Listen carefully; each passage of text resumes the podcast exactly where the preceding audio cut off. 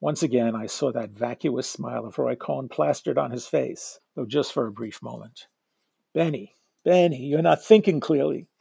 Let me set you straight. Consider the endpoint, my friend. That's the only thing that matters. Think of the endpoint and play for the long term, for the win. Remember, no one gives a shit about losers. People only care about winners, and I, Roy M. Cohn, am and will always be a winner. Here's the big picture, Ben. Ruth Greenglass is a non entity, a nobody. The government has nothing to gain from prosecuting her.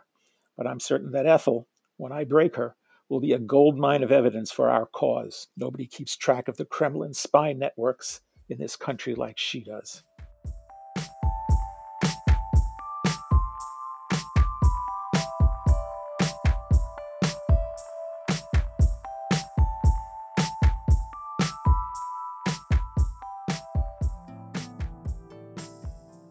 I want them to become aware that there is a direct link between what went on then and what's going on in a place like Congress now.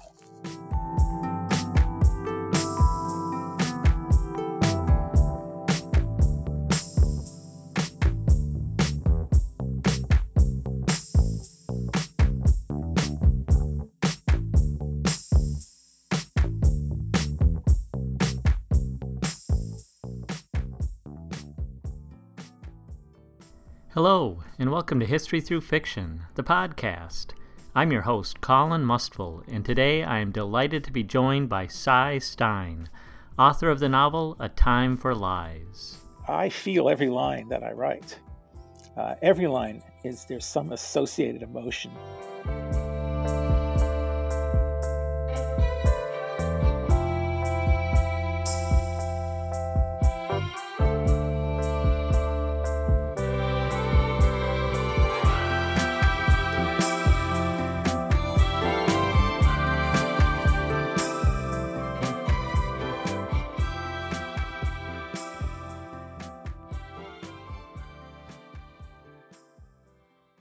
Cy Stein comes from suburban New York City and still lives in the area. After a successful career in medical oncology, he returned to his first love, historical fiction.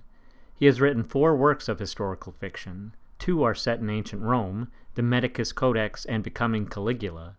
His other two works are alternate World War II era histories, Rocket's Red Glare, and his newest, a McCarthy era thriller, A Time for Lies.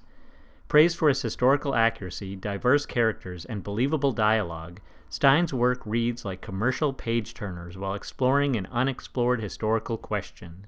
How do amoral, narcissistic individuals achieve power, and how do normal individuals trapped in their orbit survive? Today, I'll be talking with Cy about his new novel, A Time for Lies. So, to start out, I wonder if you could tell us about the historical context for the novel, both worldwide and in the United States? Certainly. So in 1945, World War II ended. Uh, at that particular point in time, we were allies of the Soviet Union, and that quickly devolved to a point where not only weren't we allies, but we actually became their mortal enemies. And as the Cold War developed, it became clear that the Russians had set up a network of spies in the United States that was doing our national security some serious damage. And there were many Americans who uh, were in high positions in government who were actually spying for the Kremlin. Included among these spies were Julius and Ethel Rosenberg of Manhattan. They had a relative named David Greenglass, who was Ethel's brother, and he was working out at Los Alamos. Los Alamos was where a good deal of atomic research was done and where the first two atomic bombs were formulated, or not formulated, but actually constructed. David Greenglass had agreed to provide information through to various couriers who then sent their information on to New York, where Stalin's agents picked it up. And from there, the information went right to the Kremlin. The Rosenbergs carried on their espionage until the year 1950 when they were uncovered. They were brought to trial in 1951 And there was an outcry in this country about potential uh, communist infiltration into government, into the military, and into several other uh, important government operations. Leading the, the passion was Joe McCarthy, uh, junior senator from Washington. And McCarthy became uh, a very public figure around the year 1950, and he was holding hearings in Washington looking to expose any communist influence that he found in, in government. Roy Cohn was a very young man at the time. He, in 1951, Roy Cohn was only 24 years old, having been born in 1927. Roy Cohn joined the office of the district attorney for the Southern District of New York. And that's where the Rosenbergs were being tried. And that's where Roy Cohn first came to national attention by being one of the people who questioned the Rosenbergs on the witness stand. So, can you talk more about McCarthyism and the just how much it it it influenced America at that time, and just how I mean, give us a sense for for what a huge event it was. I would say that uh, McCarthyism was probably one of the biggest shows in America in the entire 20th century and I don't mean that facetiously. It was McCarthy was a dangerous character because he knew how to use smear techniques and um, name calling and um, threats and lies to intimidate uh, witnesses who came before his subcommittee. And Roy Cohn was right there learning the learning the trade from Joe McCarthy. At the time in the United States, there was what was called a communist scare. There were Reds under the beds. Uh, people were on the lookout for communists everywhere. And it became very disruptive and extremely um, deleterious to the careers of a large number of people who, in fact, very few, if anybody, was, was ever put in jail by McCarthy, because by that time, the communists had been rooted out of the government, but there were a lot of people who lost jobs, they lost careers, they lost their homes, they lost their families. If you were accused by McCarthy or by Roy Cohn, you were going to have a lot of trouble in your very near future. So it, it was not a good time to, um, to fall under their gaze at all. Well, I'm familiar with Senator McCarthy and McCarthyism, but I'm not familiar with Roy Cohn. Uh, why do you think that is that he's lesser known in this history? You know, that's a that's a good question. Um, the fact of the matter is that I think the reason is because Joe McCarthy had the power. Roy Cohn was his assistant. Interestingly enough, Bobby Kennedy was another interest, another uh, assistant of McCarthy. He left after about six months. Roy Cohn didn't last that long either. He left after the Army McCarthy hearings, which were in 1954. But McCarthy had the power. And he had a lot of senators completely buffaloed, not only of his own party, but the Democrats also. He had a great deal of support from the heartland of the country, but he even had support in a, in a, a state like Massachusetts, which you wouldn't think of being a big McCarthy supporter, but it, it was people were very afraid of him. Uh, he evoked a lot of emotions among people. Uh, I think emotions that have lasted till this day. Roy Cohn didn't really do that. He was, I think, he was just too young, and he didn't have the power at the time. And what about Benny Peskin, your main character? Um, who was he, and how did you use him to tell this story? So Benny Peskin is the younger brother of a man named Sid Peskin, and Sid was a character in my first book in this series, Rocket's Red Glare. Benny is about 10 years younger than Sid. And he was brought up in the Bronx, also extremely intelligent, like his brother and like Ray Cohn. He also went to Columbia. He became a lawyer. Sid became a nuclear physicist and was critical in the formation of the atomic bomb. Now, this is all fictional, of course. Benny went to law school, uh, graduated at the top of his class, and Roy Cohn, who was in the same class as Benny, remembered him. And when Roy had a position available in district attorney's office for the Southern District of New York, Benny was hired. Benny's the kind of guy who wants to be socially mobile. He wants to he wants to climb uphill. But he joins up with Roy Cohn on the idea that he that this is what Roy is going to provide for him. Unfortunately, he finds out that Roy is not everything that he appeared to be when he first made the decision to to work uh, in Roy's office, because Roy, in my opinion, of course, I wasn't there to interview him, although I did meet him at one point in time. Uh, Roy, in my opinion, was a malignant narcissist, and Benny slowly, slowly uh, begins to realize that this is the case. And I'm not going to give away the book by saying what happens after that. Can you talk a little bit about the alternate history element of both A Time for Lies and Rocket's Red Glare and why you chose to go that route instead of just straight historical fiction? Ah, well, you know, it, it, it gives me more room, frankly, for my imagination. Um, how could things have worked out? What if Franklin Roosevelt had died? Not at the time he did, but several years before. What happened? What would happen if the Germans took over Great Britain? Uh, what would happen if the people who were actually so critical in formulating the theory behind the atomic bomb were actually captured by fascist forces in the America that came about after the passing of Roosevelt. That's really why I, I love the histor- the uh, alternate history uh, angle. Sid is uh, Sid Peskin is Benny's older brother, as I mentioned. I particularly like Sid because he's able to talk to a lot of people that uh, I'm not sure in historical fiction I, I, really could have had the same types of conversations, particularly the conversations he had with Albert Einstein and others, including Fermi. Uh, I also changed a great deal about how the atomic uh, bomb was first conceived and the ideas reduced to practice. The atomic pile that I that I spoke of in Rocket's Red Glare is not the atomic pile that Fermi built in Chicago. They built theirs in Los Alamos, actually. They had to get there, which was a whole other problem.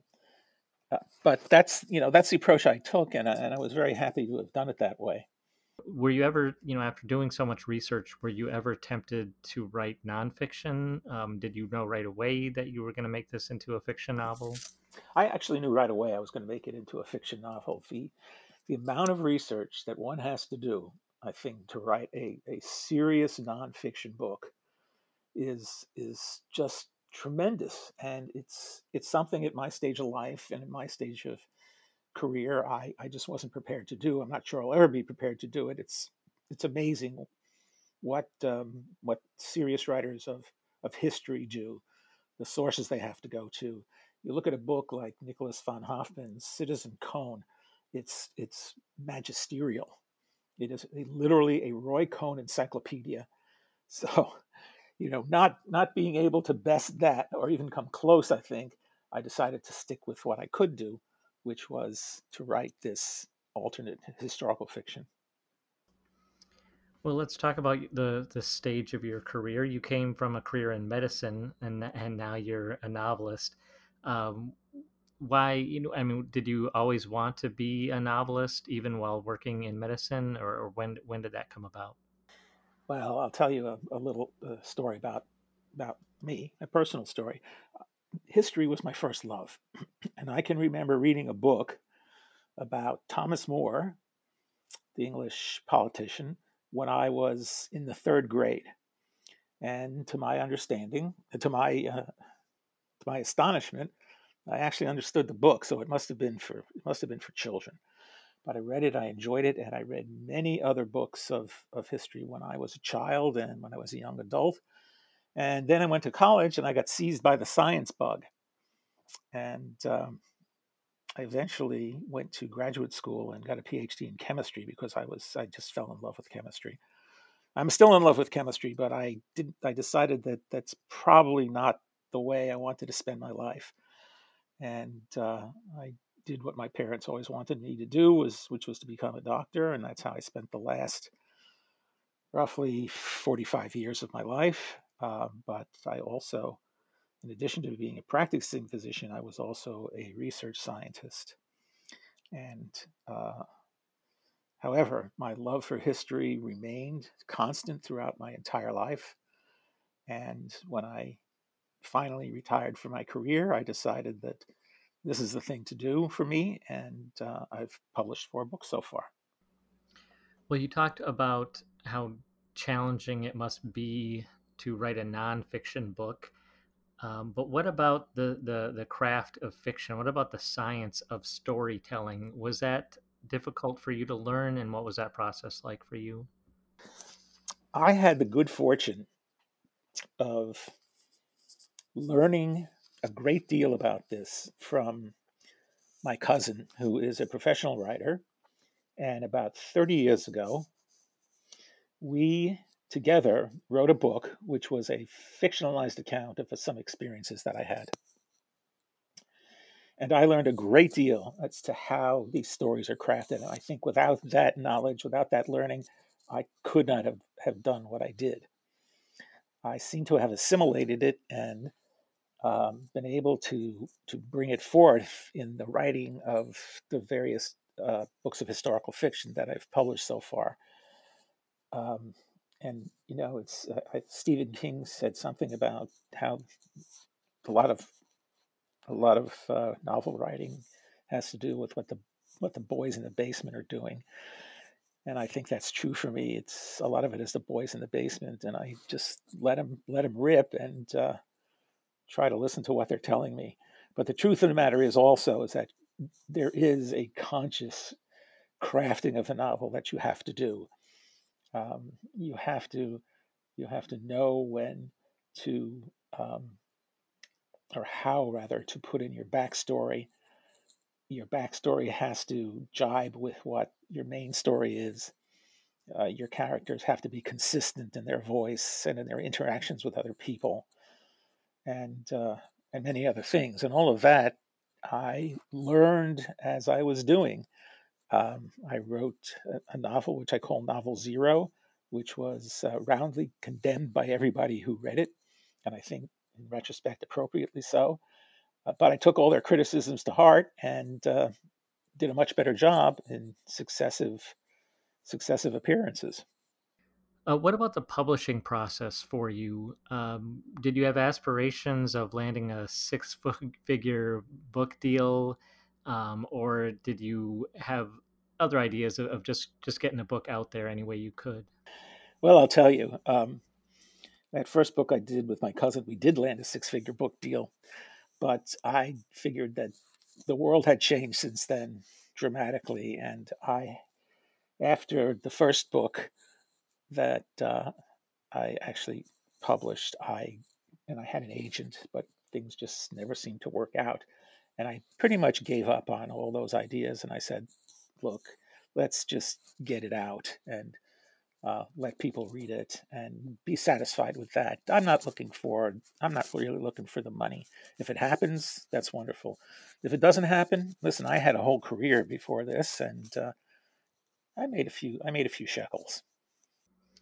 So you have a PhD in, in a 45 year career in medicine and you're doing all this research for these historical novels, but um, fiction, ha- you know, is about pulling out emotional truths. Can you talk about combining that that connection between intellect and emotion and the balance between the two?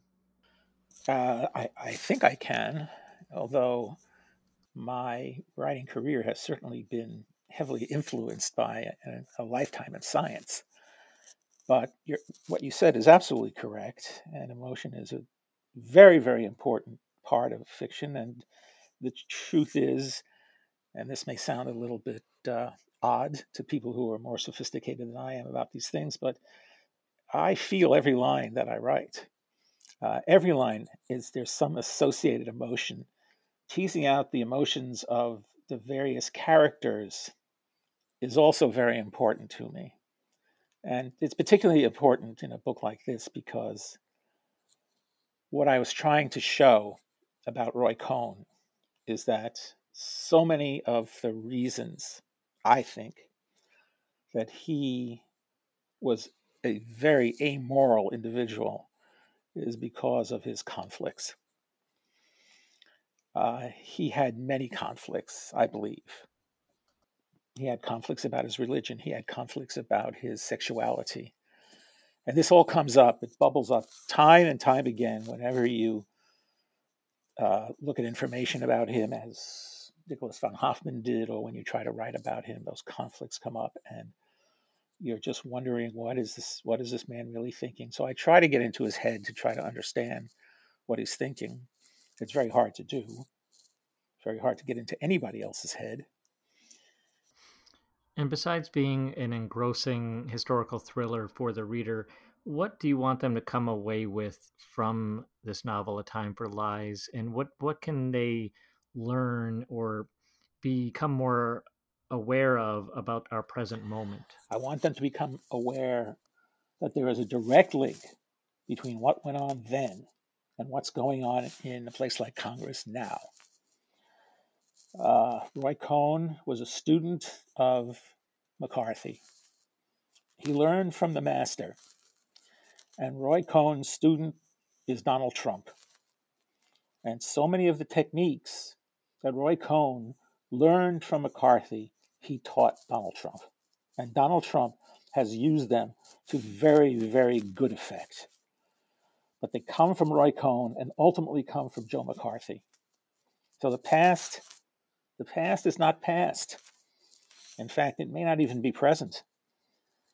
It may unfortunately be future, although I hope not. Um, but that's, I want people to know that's where it comes from. Now, I don't say that McCarthy was the first person ever to use such tactics. I think Goebbels figured it out long time before McCarthy did. And I don't know where McCarthy got it from, but wherever he got it from, he passed it along. And what we see now is part of a part of what we see now is what McCarthy passed along and what Roy Cohn passed along. I'd like people to know that. I want to uh, read a statement that you wrote, I believe. Uh, the history of the period provides the superstructure of the work. The fictional characters must reside in, interact with, and shape it. Can you talk about what that means? Yeah. Um, you're in a position where there are events that are happening which are affecting hundreds of millions of people. Uh, that's the superstructure. But exactly how they're going to affect all these people is changed dramatically by the people who are in control. And unfortunately, in control, you have two people who are probably malignant narcissists. That's probably one of the reasons they got along so well, McCarthy and Roy Cohn. And they took it over and they shaped it and molded it into the way they thought it should be. And as a result, we had a Red Scare, and we had lots of people losing their jobs. And we had people who still remained so terrified that I can remember it from the mid 60s when I was growing up. So I think, you know, I think that's a pretty good definition of, of, uh, of what I wrote. Yeah, it's, it's it seems like it's a way of of making history relatable by by narrowing it down to to a few people, um, even though it may affect the you know a, a, much broader array of of time and and culture and all those things. I think you're right, and you know, of course, Cohn and McCarthy weren't the only two people who were misbehaving. There were others, but the ones who really stand out as uh, really the top guys in so much of the the sheer nonsense that was going on in the early 50s in this country were those two. And they had their enablers, that's for sure. There were plenty of them. But after a while, the, the show ran out of steam, and as all shows do, after a while. And after a while, nobody could stand them.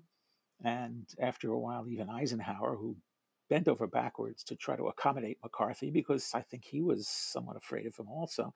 After a while, even Eisenhower couldn't take it anymore, and um, that's when things started getting rough for those two. And eventually, they uh, they got booted. Well, we've been talking, of course, about your newest novel, A Time for Lies, but can you tell us a little bit, just briefly, about some of your other novels, specifically the Medicus Codex and Becoming Caligula? So I'll talk about uh, Becoming Caligula first. Becoming Caligula is set uh, in, at two times, both in the era of Caligula and uh, his predecessor Tiberius, and it's also set in the third century. but I'll I will concentrate on the setting in the time of Caligula. Uh, Caligula has a good friend named Sylvanus, and the novel is based on his interactions with Caligula and what he has to deal with when he has to deal with a malignant narcissist and has no choice because Caligula, as he became older and more powerful and eventually became emperor, certainly, uh, I th- in my opinion, was was exactly that a malignant narcissist who was capable of killing his best friends uh, almost at a whim. And um, how Sylvanus manages to deal with this is really the thrust of the book. When Sylvanus himself is under enormous stress, for instance, he winds up getting sent to the mines of Spain for getting on the wrong side of one of the major enemies of Caligula's family, which is the, character Sejanus or Sejanus, who many people have heard of. Um, this book was uh, given the award of one of the top 100 books of 2021 by Kirkus Reviews, and it also uh, won a uh, a uh, award in the uh, International Booksellers Competition. Medicus Codex is set in the third century, and it deals with a young man uh, whose name is Aaron, who decides that he doesn't like his life in a in a ruined environment in Galilee, which the Romans had plowed over about a hundred years previously, and he decides he's going to go to Rome to become a physician and to study with the greatest living physician of the Roman of Roman times, and probably of all time until the Renaissance and that is a man named Galen. Galen is an old man at the time, and he doesn't want any more students. He's also somewhat somewhat prejudiced against people who come from that area of the world. Uh, but uh, eventually, uh, he, the uh, the character Aaron signs on, changes his name, gets into a lot of trouble, and eventually, and I won't exactly say how, he's rescued and uh, goes eventually winds up back in Rome as the physician in chief to some of the Severan women who were at the top of the empire. They were the wives and mothers and grandmothers of the emperors. And uh, he attains a position of great influence and becomes the chief physician to the wackiest Roman emperor of them all, uh, a boy, actually. He was no more than 14 years old when he started reigning and 18 years old when they unceremoniously let him go. His name was Elagabalus, and boy, was he a crazy, crazy young man. Uh, and that was actually a lot of fun to write. I enjoyed myself thoroughly when I wrote that. It's been in print for a number of years, and uh, I hope people like it. Well, it piqued my interest because uh, we have a title here at History Through Fiction called The King's Anatomist. It's about Andreas Vesalius, um, who was greatly influenced by Galen. Uh, so, Ron Blumenfeld, the author, if you're listening, and I know he listens to all our episodes, I'm sure you'll want to get that book too, the Medicus Codex. In fact, when I was speaking, uh, when I was when I said the word Renaissance, the man I was thinking of was Vesalius. Okay. So, do you have another novel in the works? Well, yes, there's another one in the works. Uh, I'm not sure what the title is going to be, but it's I think it's going to take the story of Benny a little bit into the future, and he is going to have a have a run in with John Birch Society and some of its founders, particularly a man named Fred Koch. You may be familiar with the Koch family. They're among the richest people in the world. The late David and his brother Charles, they run Koch Industries. The father was a man named Fred, and Fred was one of the founders of the John Birch Society, which is a right wing organization, very right wing organization in the late 1950s and up until the early 70s when it kind of dissipated. Um, but I'm going to change things around a little bit about what, what some of their message was. So I'm having fun doing it, and uh, hopefully it'll be ready not too distant future. Well, Cy, congratulations on A Time for Lies, on this new career of yours, or second career, whatever you might want to call it. And thank you so much for joining me. It's been a pleasure to talk to you. Thank you, Colin.